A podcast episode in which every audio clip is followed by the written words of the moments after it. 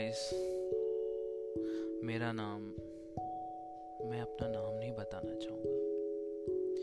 बस इतना समझ लीजिए कि मैं आप में से ही कोई एक हूँ। मैं आज अपने ज़िंदगी की कुछ चीज़ें आपके सामने बताना चाहूँगा, जो मुझे ऐसा लगता है काफ़ी लोगों के साथ हुआ होगा या हो मैं इस पॉडकास्ट का नाम रखना चाहता हूँ। गलती कहाँ हो गई? कहाँ गलती हो गई? तो शुरुआत करते हैं एकदम शुरू से, बचपन से। बचपन से जैसा कि सभी के माँ बाप करते हैं, एक अच्छे से स्कूल में बच्चे का एडमिशन कराना, ताकि उसका भविष्य उज्जवल हो सके। हमारे साथ भी वैसा ही किया गया। मैं, हम लोग बहुत मिडिल क्लास फैमिली से थे। पिताजी हमारे सरकारी दफ्तर में काम किया करते थे।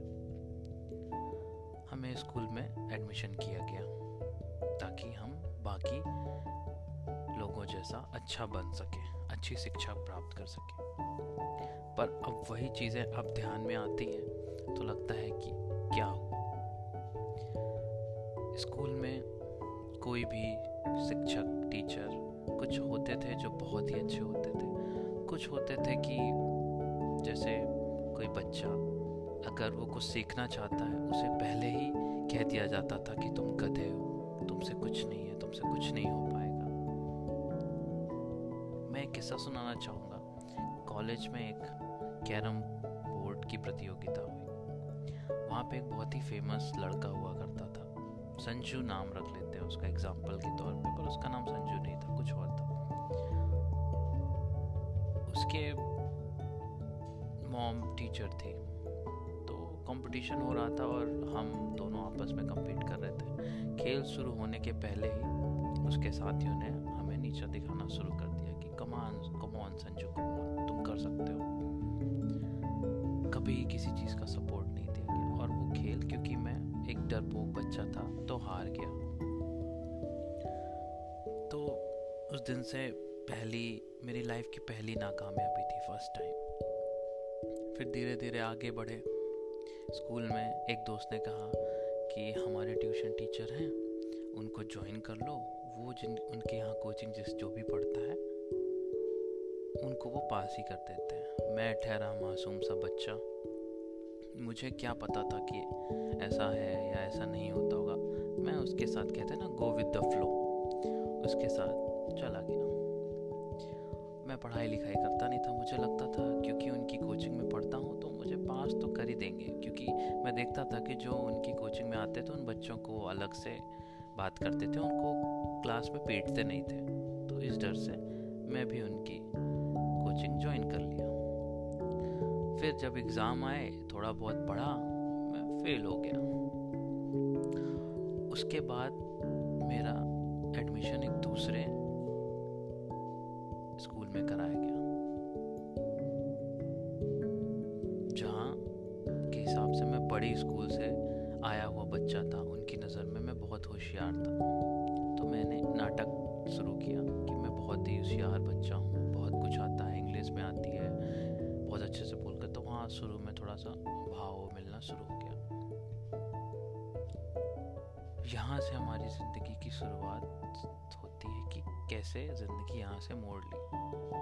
वहाँ पे मुझ मिले, मुझे मिला मेरा पहला प्यार। एक लड़की जिसको सब पसंद करते थे।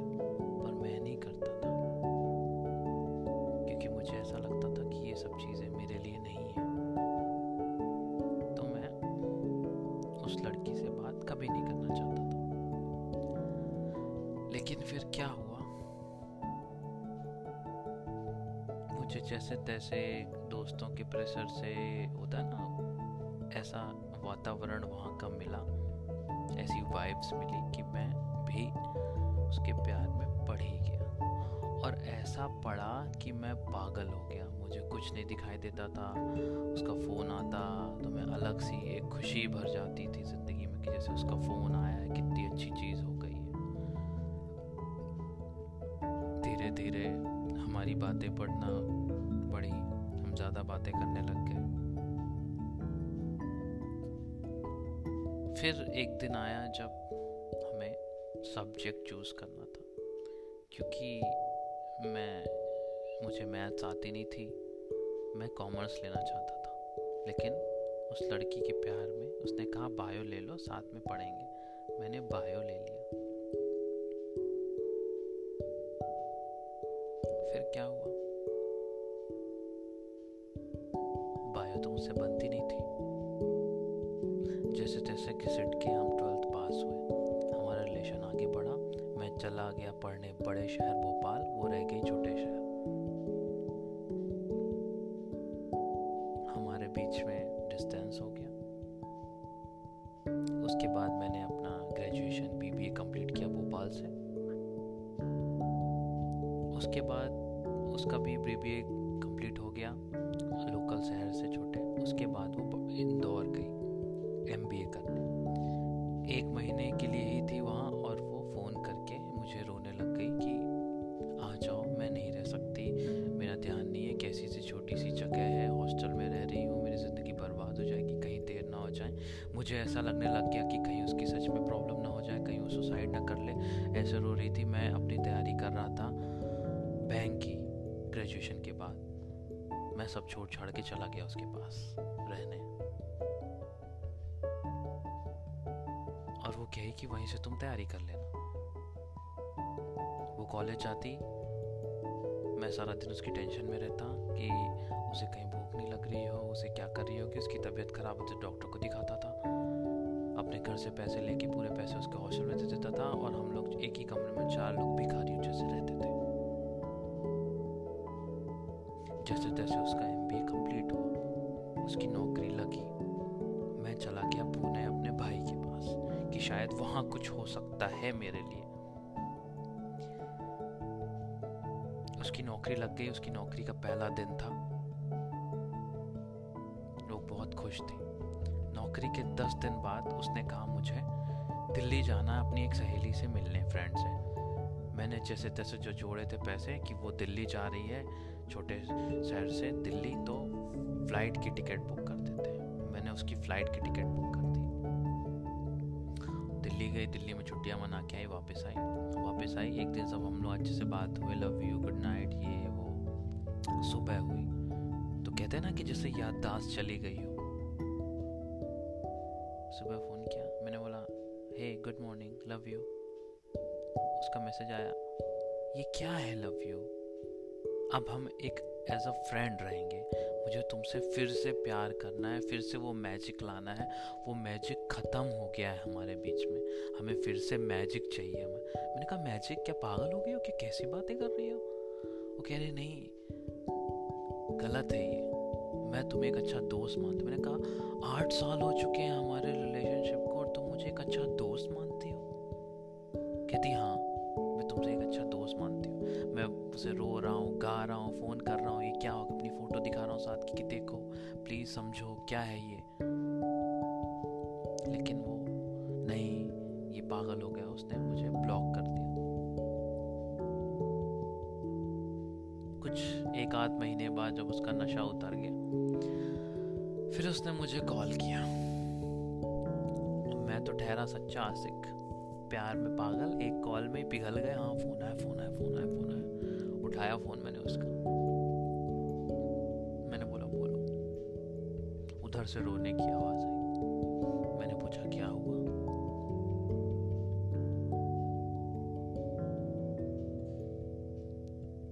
उसने कहा, वो जो मैं दिल्ली गई थी ना, वो मैं अपनी फ्रेंड के साथ तो थी, पर मैं वहाँ एक लड़के के साथ रुकी थी। मैंने कहा, साथ रुकी थी मतलब? मैंने कहा, साथ रुकी थी। शादी में हमारा रिलेटिव है। तो मैंने कहा तो? और उसने जो अगला शब्द कहा कि हमने सब कुछ कर लिया एक साथ। मैंने कहा, सब कुछ कर लिया? मतलब? उन्होंने कहा यू नो सब कुछ ऐसा ऐसा लगा कि पैरों से ज़मीन खिसक गई। मुझे सारी पुरानी चीज़ें याद आने लगी जो हम मंदिर जाते थे, भगवान के पास जाते थे, मिलते थे कि मैं तुम्हारी हूँ, तुम मेरी हो मेलो ड्रामा मंदिर जाना, पूजा करना, व्रत रखने का नाटक करना। सब मुझे लगने लगा कि ये सब क्या है? क्या ऐसा वाकई में होता है? रोना शुरू। मैं भी रोया बहुत जिससे मैं शादी करना चाहता था और जिसकी वजह से ही मैं सक्सेस नहीं हो पाया, जिसके लिए। क्योंकि एक लाइफ का लेसन यही है कि अगर आप किसी को सच में पाना चाहते हो तो उससे दूर रहो। मेहनत करो तो शायद आपको मिल जाए। उसके पीछे पीछे मत भागो, नहीं तो वो आपको कभी नहीं मिलेगा।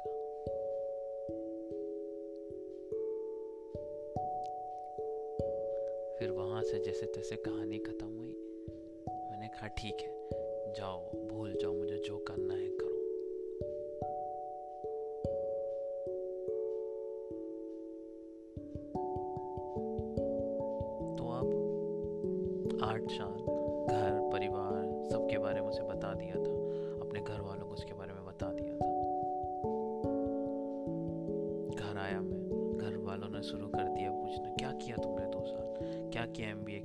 के बाद बी के बाद मेरे पास कोई जवाब नहीं था। मैंने, मेरा दिमाग काम करना बंद कर दिया। मुझे लगा मैं क्या करूँ? मुझे नौकरी मिल नहीं रही है। तो चलो एमबीए कर लेते हैं। फिर मैंने दो साल एमबीए किया। जैसे तैसे उसे भुला के। फिर वो कहते हैं ना, बिल्ली के सामने दूध रखोगे तो उसको तो पतीला चाट ही जाएगी।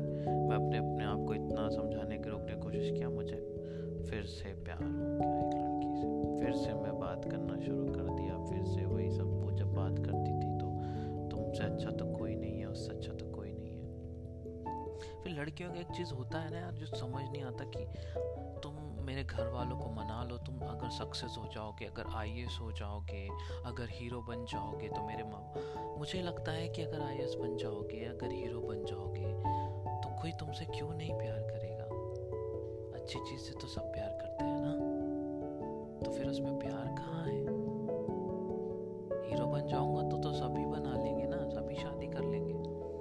किसी के भी माँ बाप मान जाएँगे तो उसमें प्यार कहाँ है? प्यार वही है, जहाँ आप कुछ नहीं करते हो तो भी आपके साथ हो, उसके बाद अगर आप कुछ करके सक्सेस कर, होते हो तो उसमें है प्यार। प्यार उसमें नहीं है कि आईएएस बन जाओ, हीरो बन जाओ कलेक्टर बन जाओ।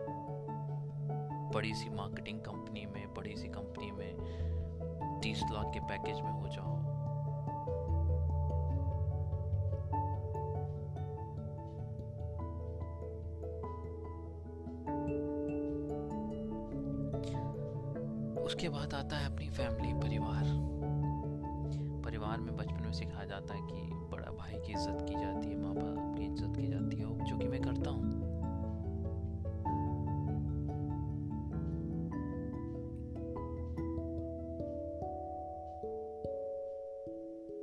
लेकिन जिस घर में आप हमेशा से रहते हो, उसी घर में अगर आपको कहा जाए कि, जाते क्यों नहीं हो यहाँ से? जाओ, कब जाओगे? मैं पूछा, कहाँ जाओगे? कमाने? क्यों? अगर हम घर में ही रह के कुछ कमा लें तो? नहीं, बाहर जाते क्यों नहीं हो? My life is a mess पूरी कचड़ा हो गई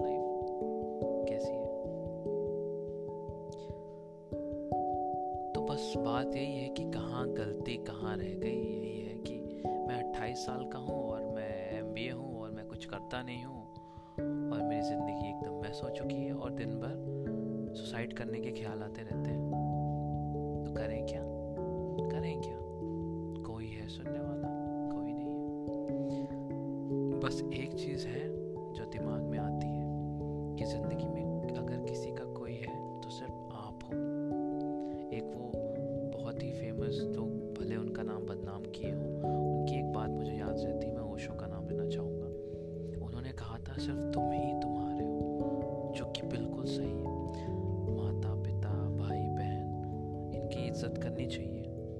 लेकिन अगर ज़िंदगी में कोई है, कोई कुछ कर सकता है किसी के लिए तो सिर्फ़ आप हो, सिर्फ़ आप आप खुद ही। अगर आप अपनी मदद नहीं करोगे तो कोई कुछ मदद नहीं करेगा। तो ये थी मेरी कहानी मैसी स्टोरी देखते हैं।